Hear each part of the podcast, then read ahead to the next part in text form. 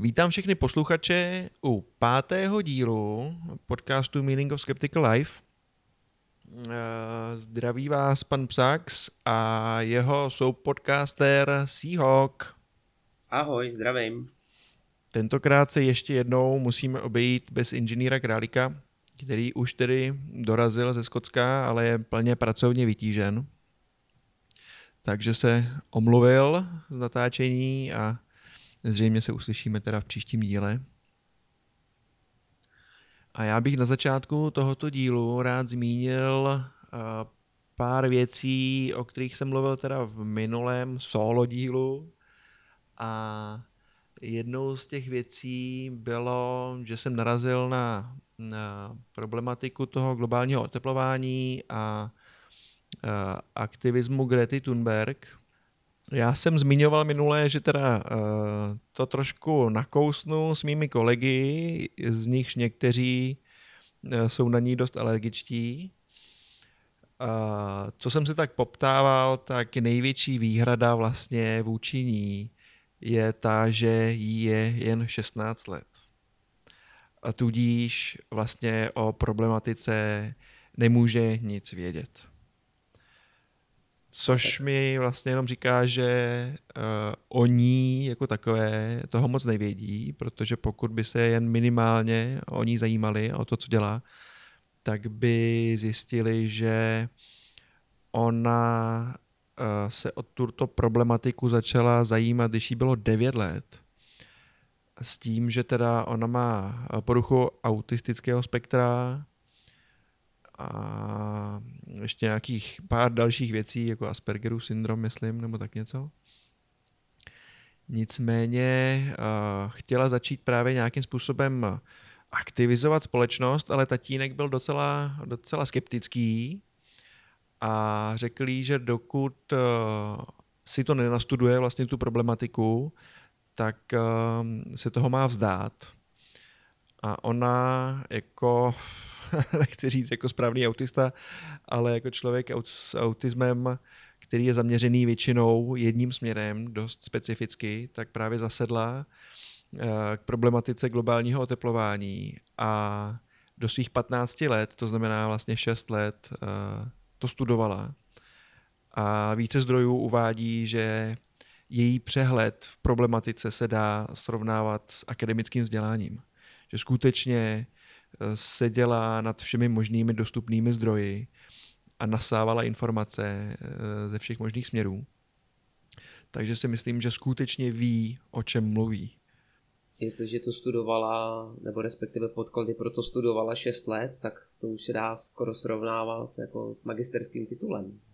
No ano, ano. Věřím, že kdyby to měla nějakým způsobem systematizovaný to, eh, to studium, takže nakonec by udělala třeba nějaký rozdílový zkoušky a pak by ty magisterský titul mohla i obdržet. No. No. Každopádně je to slečna, která ví, o čem mluví a přestože třeba není natolik eh, dost obratná v jiných eh, aspektech života, tak v tomto poli globálního oteplování je zřejmě jako doma. Skutečně ji nelze brát na lehkou váhu jen proto, že jí je 16 let těch výjimek, eh, výhrad vůči ní je samozřejmě mnohem, mnohem víc, ale to jsou mm, výhrady hraničící s eh, konspiračními teoriemi, že je to prostě nastrčená figurka, eh, loutka v rukou někoho, kdo se snaží zase ovlivňovat společnost nějakým směrem, že jo, jak se mu to hodí a podobně. A že, vlastně, že jim jí je vlastně líto, že se nechala takhle prostě zneužít a podobně. No, já jsem na ní viděl i nějaký jiný článek, který zrovna útočil přímo zase na ní. Hmm. A to bylo, když jela na nějakou konferenci a teď si nepamatuju, kam ona to jela, ale myslím, že někam do, do Francie, nebo, a, to je, a to je asi úplně jedno. Těžko říct, a, ona byla na spoustě konferencí. no, ale tady zrovna měla nějakou fotku z vlaku, kde měla svačinu obalenou plastovým, plas, plastovým sáčku. Nebo a, co, a prostě strhla aha. se lavina nevole, prostě, že je pokrytec a že vlastně káže vodu, pije víno a takové věci. Že to s tím mm-hmm. globálním oteplováním a vlastně s tím, s tím ekoaktivismem nemyslí úplně tak upřímně. Ale samozřejmě tito lidé nezmiňují to, že cestuje, aby nemusela letat letadlem a vlastně podporovat leteckou dopravu, která znečišťuje ovzduší, takže jezdí vlakem a místo toho, aby za, já nevím, 4-5 hodin byla v cíli, tak jede 35 hodin vlakem. To už asi nezmiňují, počítám. No, to je totiž trošičku náročnější na myšlení.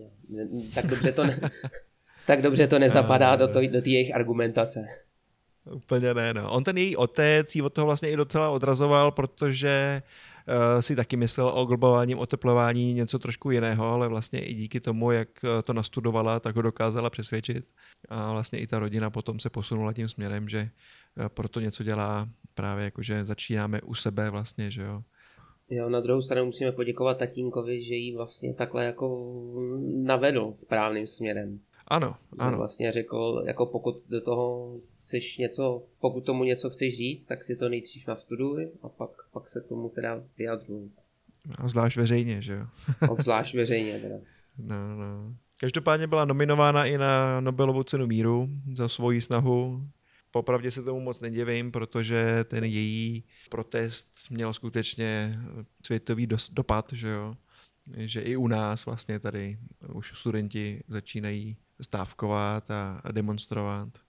Eh, na jejich adresu, na adresu těchto studentů, češ, českých v tomto případě, jsem slyšel od jednoho mé, mého kolegy Vítku, že oni nejsou Greta Thunberg, ale že on je vidí vlastně jako pubertáky s iPhonem v kapse a vlastně, že dělají pro ten boj proti globálnímu oteplování jen to, že chodí demonstrovat a nic víc. Že vlastně nezačínají u sebe doma. Nevím, z jakých dat vychází, jestli zná všechny ty demonstrující studenty, ale jistě mezi nimi takcí budou, že o tom, o tom nepochybuju, ale eh, nemůžu soudit eh, celou tuhle tu společnost těch studentů, jak, jak se k tomu staví a jak oni se chovají. To prostě nelze. Já jsem vlastně podobný rent eh, viděl i ve videu vlastně, tuším Martina Roty, on má YouTubeový kanál naprosto retardovaný který se právě k těm eh, demonstracím studentů taky vyjadřoval a říkal, že dobře, i když připustíme, že na jednu stranu jakoby ty studenti se třeba tam chodí na ty demonstrace jenom flákat, tak když už nic jiného, tak alespoň demonstrují teda za správnou věc, jo.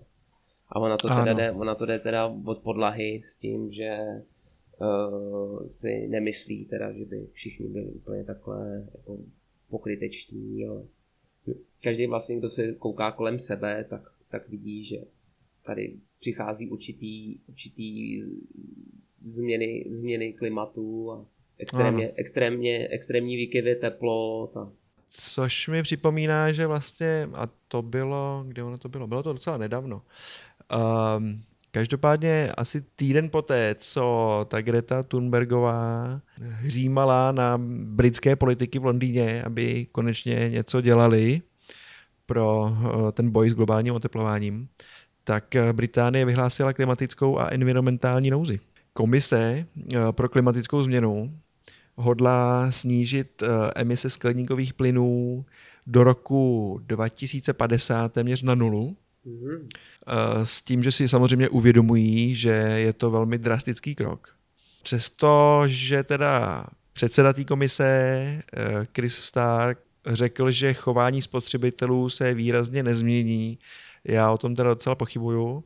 On teda říká, že dojde k velkým změnám v celém hospodářství, že to není jenom o zavádění nových technologií, ale i o tom, jakým způsobem žijeme naše životy, což si myslím, že to je přesně ta změna chování spotřebitelů. A vlastně uvádí, že ehm, se musí lépe zaizolovat domy, v zimě topit jenom na 19 stupňů, přestat jíst tolik masa, omezit eh, osobní dopravu, myslím teda osobní auta mm-hmm. a přizpůsobovat zemědělství průmysl a podobně, zvýšit podíl elektriky, výroby elektřiny z větrných elektráren na třetinu a uvádí další věci samozřejmě. Uvidíme, jak eh, se k tomu postaví celá britská společnost. Greta Thunbergová to potom na Twitteru komentovala velmi pochválně samozřejmě tuhle iniciativu s tím, že je to první krok a další národy prostě musí následovat. No. Je to hezká, hezká představa, uvidíme, jak se k tomu postaví lidstvo jako takové a kam, kam nás to dovede. No. Německo má vlastně uh, podobnou, podobnou strategii A to je strategie energie Vende, že kde do roku 2050 právě taky chtějí snížit nebo respektive odstranit emisi skleníkových plynů a snížit spotřebu uhlí, ropy a e, zemního plynu. Chtějí mm-hmm. také přijít na obnovitelné zdroje, přičemž teda se chystají i pomalu vyředit e, jádro i vlastně jako, jakožto odpověď na uh, jadernou havárii ve Fukushimě v roce 2011. Aha, aha. To mě ta osobně přijde jako přehnaná, přehnaná reakce. Nemyslím si, že by jádro bylo nějak velmi nebezpečné nebo neekologické. Samozřejmě jaderný odpad je problém. Vyvíjejí se technologie, jak ho zpracovávat zpětně, že jo, jak z něho ještě něco dostat ale dokud, eh, dokud nemáme čím vyloženě nahradit spalování fosilních paliv v elektrárnách a podobně, tak si myslím, že to jádro prostě bude potřeba. Já si myslím, že je to určitě krok správným směrem, teda co se týče toho snížení emisí skleníkových plynů a snižování uh, těch fosilních paliv, snižování spotřeby fosilních paliv, tak je to krok správným směrem ale taky mi nepřijde úplně, úplně šťastný prostě lusknutím prstů říct, tak dobře, tak teďka během pár let vyřadíme jádro z provozu. Zcela souhlasím. Za celou dobu používání jádra tak se stalo, tak se stalo několik vlastně havárií, různě odstupňovaných podle, podle nějakého žebříčku, tuším tam je 1 až 7 nebo nějak tak. Mm-hmm. Přičemž vlastně havárie byly někdy počátkem 60. let, 70. let. To se nepamatuju. Ale v Americe, že jo, v Japonsku, dokonce i v Jaslovských Bohunicích, jo, na Slovensku. Mm-hmm. A většina z toho tak byla, na vině byl vlastně lidský faktor. No to tak bývá, ano. Uh, no tohle téma ještě můžeme probrat určitě, určitě v příštím díle třeba. Já si myslím, že se jim tím určitě budeme někdy zabývat v budoucnu. Určitě, já bych se teda rád posunul k další věci, kterou jsem zmiňoval minulé, a to byl ten australský chiropraktik, eh, který napravoval takzvaně to dvoutýdenní eh, novorozeně. Mimo jiné tam byl i jiný, který teda praktikoval chiropraxi na čtyřdenním novorozeněti a podobně. Eh, no, zbudilo to velkou vlnu nevole mezi obyčejným i neobyčejným lidem. A australská vláda na to zareagovala skutečně a nařídila uh, nezávislé přeskoumání praktik těchto chiropraktiků. A ministrině zdravotnictví Jenny Mikakos 22. května, je to docela čerstvá zpráva, oznámila uh, zahájení konzultací k této revizi, kterou vede Agentura pro zlepšování kvality a bezpečnosti ve zdravotnictví v Austrálii to Safer Care Victoria, ale týká se to, týká se to i Nového Zélandu a, a dalších ostrovů okolo.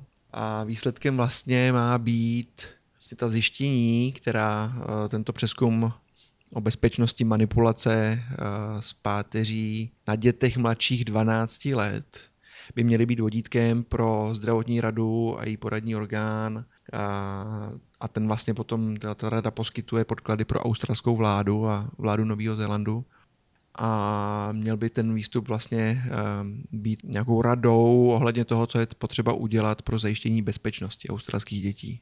Ten výzkum jako takový um, je, dalo by se říct, že open data, protože ne, open data ne, to bych zase přeháněl. Každopádně eh, do toho průzkumu se můžou přihlásit i obyčejní lidé, eh, protože ty, ta Safecare Victoria se dotazuje i rodičů, co vlastně ty rodiče vedlo k návštěvě toho chiropraktika. Zda byli spokojeni uh, s poskytovanými informacemi od toho chiropraktika. Vyptávají se na přínosy i eh, rizika, jestli o nich byli teda seznámeni a jestli nějak, nějaké vnímali a zda se projevily nějaké vedlejší účinky. Eh, ten průzkum je taky otevřen pro komentáře zdravotníků, chiropraktiků jako takových i vysokých škol, ty se k tomu taky můžou vyjadřovat. A vlastně to celé potom má být sumář teda eh, nejrůznějších faktů z vědecké literatury, studií plus všech těchto komentářů. a ve výsledku Safer Care Victoria, ta agentura, ta svá zjištění poskytne ministrině zdravotnictví a všechna tato doporučení budou předložena eh, Radě pro zdraví. Tak jsem docela zvědav, eh, k čemu dojdou. Tento program bude probíhat do 21. června tohoto roku. Poté se to nějakým způsobem uzavře a bude z toho teda nějaký výstup, na který jsem teda já osobně hodně zvědavý. S tím, že Uh, jedná se teda o manipulace s dětmi, nebo respektive s páteří dětí do 12 let. Ale vlastně ta ministrině zdravotnictví, ta Jenny Mikakos, uh, prohlásila, že rizika manipulace s páteřemi novorozenců převažují nad všemi přínosy. To je bez diskuze, podle ní. Ale o dětech mladších 12 let je třeba se dozvědět víc a proto vlastně uh, zahájila tento výzkum na národní úrovni, aby potom případně to mohla regulovat zákonem nějakým, což mě vlastně potěšilo, že, uh, že nespekuluje ani uh, ohledně těch novorozenců, jestli tam teda nějaký ty benefity nepřevažují nad riziky, tak v tom má zcela jasno a uvidíme teda, jak dopadne toto snažení, jestli to k něčemu bude. Já věřím, že ano, protože se zdá, že paní ministrině se do toho opřela docela silně, zaktivizovala dost, dost odborníků, a tudíž ten eh, výsledek, ten výstup by měl být docela signifikantní, co se eh, vědecké, vědeckého přístupu týče. Uvidíme pak, co jim z toho vyjde, no. no, z, toho, no. toho sběru dát. Mě by zajímalo, jakoby, co vede, co vede rodiče dvoutýdenního dítěte, dítěte k tomu, aby ho vedli na chiropraxi. Jako. To mě teda taky. To je přesně, jak jsem říkal minule, že pokud teda potřebuje dítě napravit, tak ho má vidět ortoped a ne chiropraktik, podle mě. Že prostě ho dovedu k doktorovi a ne k nějakému pánovi, který eh, na nějaký no, univerzitě, jak oni tomu sami říkají, vystudoval tu chiropraxi, kdo ví pod kým, že jo. Chiropraxe, co jsem četl, tak vlastně neřeší příčinu uh, nějaký bolesti nebo, nebo nepohyblivosti, mm-hmm. pokud, se, pokud se nemýlím. A dokáže pouze dočasně ulevit uh, nějakým přetěžovaným svalům nebo špatně, špatně kostře. Ano, ano, říkáš to zcela správně. On chiropraktik dokáže ulevit od eh, nějaký stuhlosti, respektive zablokování a je to prostě dočasná, dočasná úleva. Není to řešení problému. No. Pokud je potřeba vlastně s dítětem dojít na chiropraxi s tím, že něco může být nepořádku, tak tam bych se bál teda, že bude nějaký závažnější problém, než, než to, že teda jako dítě špatně sedí, že jo, u počítače, ale ano, no, ve čtyřech no. nebo ve dvou týdnech, případně pak si říkal ve čtyřech dnech, tak to co může být jako za problém. To je no. No to je jeden z těch chiropraktiků teda, tento prováděl na svém synovi, to jsem říkal, takže tam je jasný, proč šel s dítětem chiropraktikovi, když to byl on sám, že jo. Ale co se týče teda rodičů, který se, kteří se mohou rozhodnout zcela svobodně, zda dítě vezmou k doktorovi nebo chiropraktikovi, tak tam tý jejich volbě zcela nerozumím teda, no. No, pojďme k něčemu veselějšímu. Minule jsem zmiňoval léčbu, léčbu zvukem a to je metoda takzvaná biofield tuning, neboli vyladění biopole vlastně člověka. Přišla s tím Aileen Day McCusick, eh, bakalářka MA, neboli to je Master of Arts, tuším, jestli si to dobře pamatuju, to znamená nějaký humanitní obor. Údajně na svých stránkách, která ona uvádí, že výzkumem eh, a mapováním vlastně toho lidského biopole, Human Biofield, strávila 22 let. Mm-hmm. A výsledkem je teda její unikátní metoda, ze který byl Edzard Ernst, neboli že býce všech uh, pseudovědců, z toho byl nadšený, že tu máme něco opět nového, nějaký nový skem, so-called alternative medicine. Taky se o tom rozepsal. Já, když jsem teda o tom načítal nějaký, eh, nějaký dohledával jsem si nějaký informace, tak eh, on to ještě nereflektoval, ale mezi tím teda se psal moc pěkný článek o tom. A vlastně jde o to, že ta Eileen McCusick předpokládá tedy existenci lidského biopole, což je vlastně aura, jakási aura zasahující nad člověka a pod člověka, myslím tak jako, že necelý metr a do stran by měla mít až metr a půl dosah. A ona k vyšetření těch svých pacientů používá, on tomu říká Soundforks, je to prostě ladička, jakou známe eh, z hudebního světa, ladička, taková ta vidlička, do které když se klepne, tak se rozezní určitým tónem harmonickým. Tak ona používá vlastně tyto ladičky, které má vyladěné eh, takovými šroubky na konci, které když posune, tak eh, změní výšku toho tónu. A to vyšetření probíhá tak, že klient se položí na lehátko, ona si k němu stoupne, klepne do té ladičky, ta se rozezní a ona tou ladičkou nejdřív teda zkoumá vnější vrstvu té aury, protože tam má údajně nějaký obal a vlastně jakoby klouže tou ladičkou po, po té auře a tam, kde změní tón, ta ladička, tak tam je nějaký problém. Tudíž to předpokládá zřejmě absolutní sluch toho vyšetřujícího. Bez toho by to asi jinak nešlo, protože nepoužívá žádné přístroje. A tímto způsobem teda postupně vyšetří toho pacienta. Eh, vytvořila k tomu mapy samozřejmě toho biopole eh, a lidského těla, kde co, na co, eh, Ježíš Maria, jsem dneska vymletej. Vytvořila mapy toho biopole. Mimochodem dá se objednat ta mapa jako plagát. Stojí velmi Maria. to bude střihání. Dá se objednat tato mapa jako plagát, stojí pouhých 500 korun zhruba na naše. Samozřejmě potřebujete dvě ze předu a ze zadu toho člověka, že? Takže za bratru tisíc korun si můžete doma nalepit mapu a, a pořídit si hladičku a zkoušet její metodu.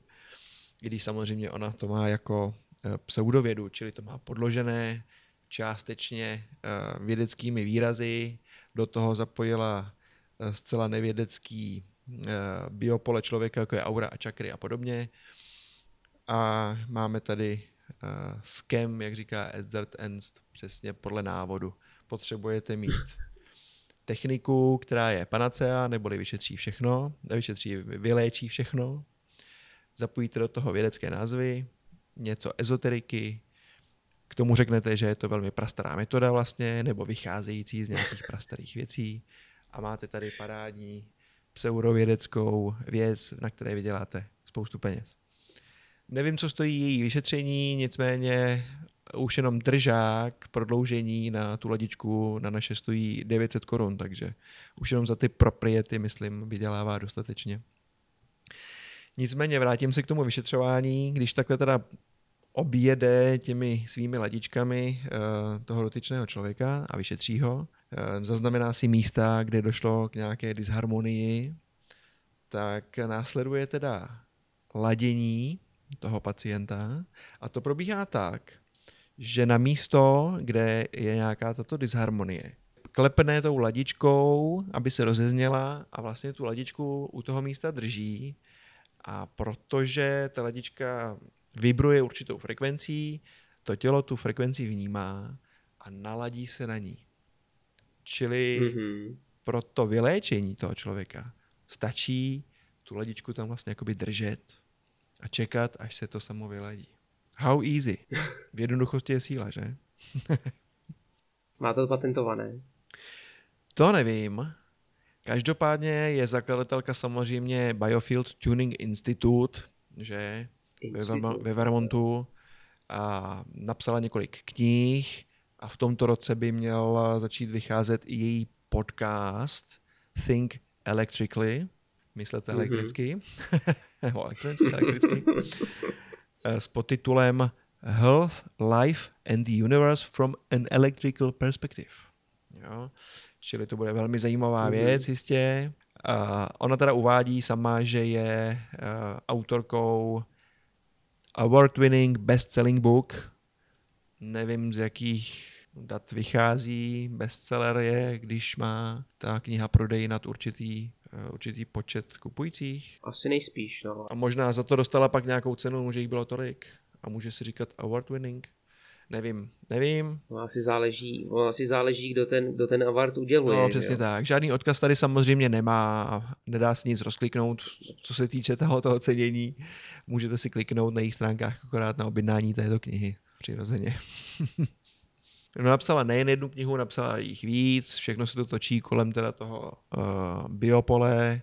Uh, na obálce knihy jsou vidět i ty čakry a uh, tyto věci. Ale nezůstává jenom u knih, pravdě, ale ten její Biofield Tuning Institute to mhm. rozjel ve větší míře a protože potřebuje spasit svět zřejmě, tak se zaměřila na země třetího světa, na trpící, takzvaně, jak ona sama píše.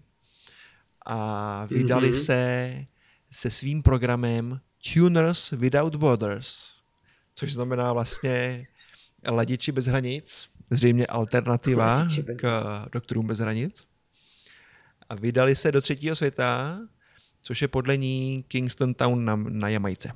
A tam teda rozbalili uh, jednu svoji základnu a začali tam vyšetřovat a léčit uh, místní obyvatelé.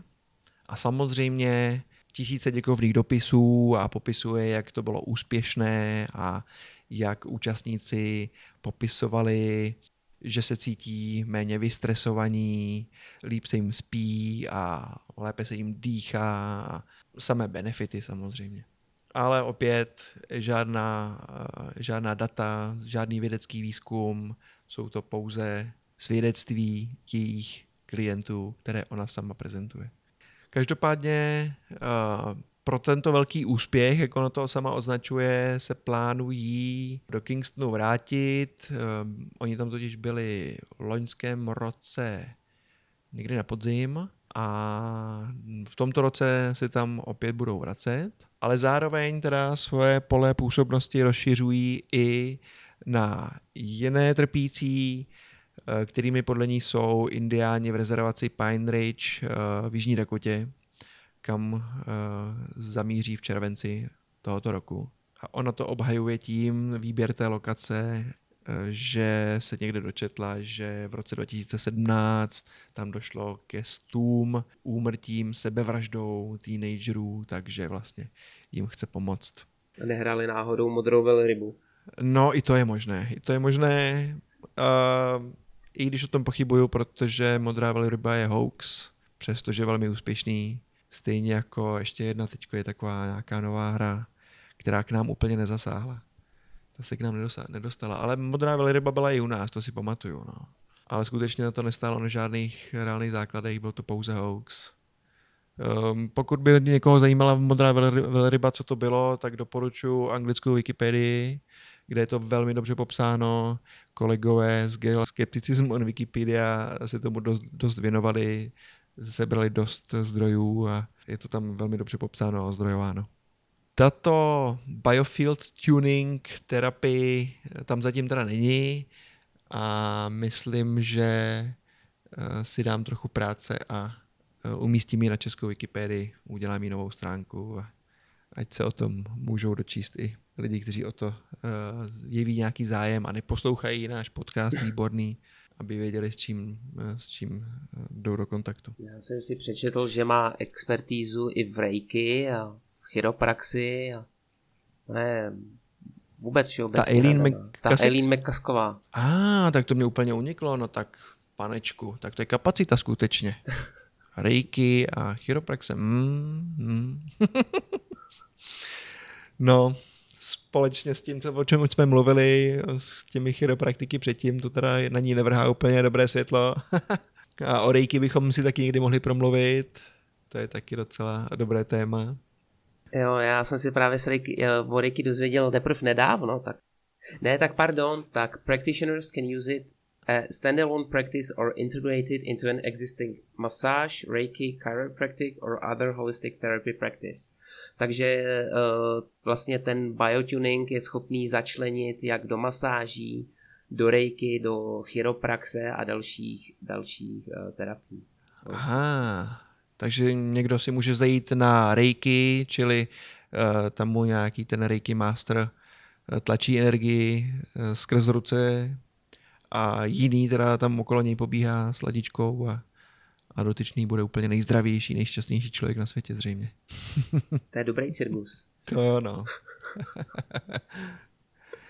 no, každopádně já jsem zapomněl zmínit, eh, bohužel v minulém díle, eh, že se chystá teď už, už proběhl Skepticon 2019. Byl to desátý ročník a odehrál se 19. května nedaleko Karlových varů, konkrétně na hvězdárně Františka Krejčího. Proběhlo tam několik přednášek, o víkendu to bylo, sobota, neděle. Byly to docela zajímavé přednášky. Paranormální výzva tam taky byla, detekce ionosférických poruch jednoduchými metodami, přednáška Přednáška od eh, Leoše Kiši, média, manipulace, falešné zprávy a konspirační teorie včera dnes ve světle vědy a podobné, tak eh, příště se budu snažit informovat o takovýchto věcech včas, aby člověk, který, který o to bude mít zájem, eh, se stihl třeba ještě na to připravit a dopravit se do místa určení. A tím se přenesu, já jsem si to tady někde poznamenal, že se chystá uh, veletrh vědy. A teď to tady nikde mm-hmm. nemám. Asi jsem si to poctivě zavřel, ale tady nemám moc záložek. Popravdě si nepamatuju, kdy přesně, kdy přesně je, to myslím na začátku příštího měsíce. Každopádně... Tady mi to hází 5.6., že to začíná, 5. června. Tak, tak, tak. Veletrh vědy CZ, každopádně tam jsou všechny informace. Je to teda mega akce, protože těch účastníků je opravdu hrozně moc. Stánků je tam nepřeberné množství všech možných archeologie, astronomie, biologie, eh, no mohl bych tady mluvit ještě asi 4 hodiny a stejně bych to nestačil vyjmenovat všechno. Eh, za zmínku určitě stojí i opět paranormální výzva z klubu skeptiků Sisyphos. Taky tam budou mít svůj stánek a to bude asi velmi veselá záležitost. Takže kdo by měl zájem, tak 6. Eh, až 8. 6. 2019 Expo Praha na stránkách veletrhvědy.cz rozhodně doporučuju. Bude to velmi podařená akce a hodně zajímavá.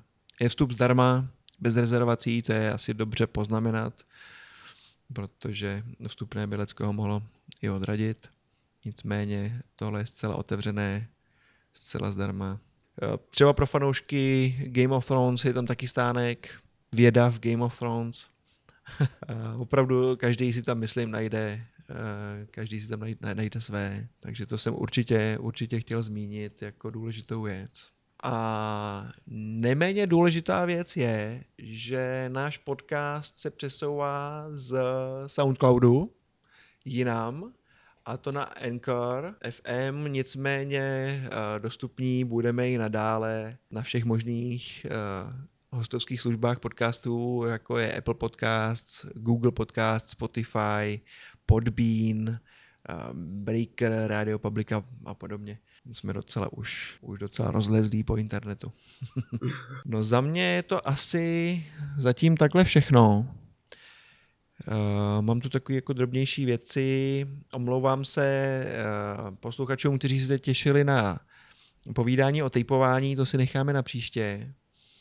Uh, Seahawk zmiňoval teda i nějakou vlastní zkušenost nebo zkušenost do slechu, myslím, že? Říkal jsi něco takového? Přesně tak, pomáhal jsem, pomáhal jsem to aplikovat přítelkyni, tak já jí vyvzpovídám a přinesu nějaké, nějaké zajímavé uh, subjektivní... Ano, ano, anekdotická zkušenost, na kterou nebudeme brát zřetel.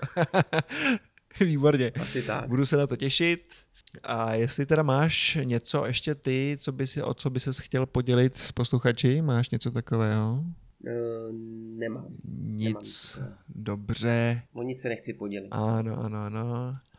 Tak já myslím, že to dnes se můžeme uzavřít. Já se omlouvám posluchačům, protože jsem se málo vyspal, tak hod je to znát, jak na slovosledu i výslovnosti a podobně, a zejména na uspořádání myšlenek. Budu se snažit trošku dbát na lepší životosprávu, aby se to projevilo i našem podcastu. Nápodobně. Nějak pozitivně. Příště budu lépe připraven. Tak, všichni se připravíme. A... Snad budeme konečně ve třech. Přesně tak. A aspoň se můžeme vymlouvat, že tentokrát to má utáhnout inženýr Králík a my se svezem akorát. no, takže tak, tejpování si necháme na příště. Zmínili jsme tu Gretu i uh, chiropraktiky. Chiropraktiky z minula, přesně tak. A já si začnu psát asi do nějakého notýsku poznámky, které mě vždycky napadají přes celý měsíc a na který samozřejmě eh, zcela zapomenu stisknutím na nahrávacího tlačítka. Je, se mi všechno vykoulí z hlavy. Já mám jedno doporučení. Ano. Pro posluchače. Já posluchače budu nabádat, aby se podívali na seriál HBO Černobyl. Určitě. Moc děkuju za připomenutí. Je to jeden z nejlepších seriálů poslední doby, který jsem mohl vidět. Přesně tak. Dokonce, když jsem koukal na hodnocení druhého dílu na ČSFD, Československé filmové databázi, tak měl po několika dnech 99%. To jsem v životě neviděl na ČSFD. 99%. Teď už to teda kleslo popravdě, už to má pouhých 98%. Ne, ano, Seahawk říká velmi správně, doporučuje, je to opravdu výborně natočený. Pokud si chcete spravit chuť po osmé sérii Hry o trůny, tak Černobyl, Černobyl je tady pro vás. Tak. A tímto teda bychom se rozloučili tímto doporučením. Uslyšíme se teda snad už ve třech konečně eh, za měsíc v šestém díle, kde si povíme něco o tejpování. A nevím, inženýr Králík, jestli přinese Eh, nějaké téma ze Skocka. Nevím, uvidíme, necháme se překvapit. Samozřejmě, jak jsem vždy zapomněl zmínit, tak tentokrát jsem si vzpomněl, pokud se nám chcete nějakým způsobem ozvat, reagovat na náš podcast, budeme moc rádi, určitě to udělejte. Zajděte na náš Discord, který je v popisu, nebo uh, když zajdete na Anchor FM, tam můžete nahrát i hlasovou zprávu pro nás nebo nám můžete napsat na eh, e-mail meaningofskepticallife.gmail.com Meze se nekladou, můžete se mi ozvat na Twitter, kamkoliv jsme na síti, všude možně k dostání. Ideální by byl ten Discord, eh, tam je to takové přehledné, nicméně budeme rádi za jakýkoliv ohlas. Byť kritický, jsme otevření jakýkoliv kritice samozřejmě rádi se k tomu postavíme čelem. Na druhou stranu kritika nás posune dále než pochvala. Přesně tak. Takže, a za pochvalu ale teda jako nebudem se zlobit samozřejmě, jo. To klidně můžete chválit. kritika musí být opodstatněná. Tak, konstruktivní opodstatněná kritika. Takže tak. Takže děkuji jsou podcasterovi Seahawkovi za jeho čas a vstup. Děkuji posluchačům, že to s námi vydrželi, pokud nás teda někdo poslouchal. A budeme se těšit uh, zase za měsíc. Mějte se krásně a ahoj. Ahoj.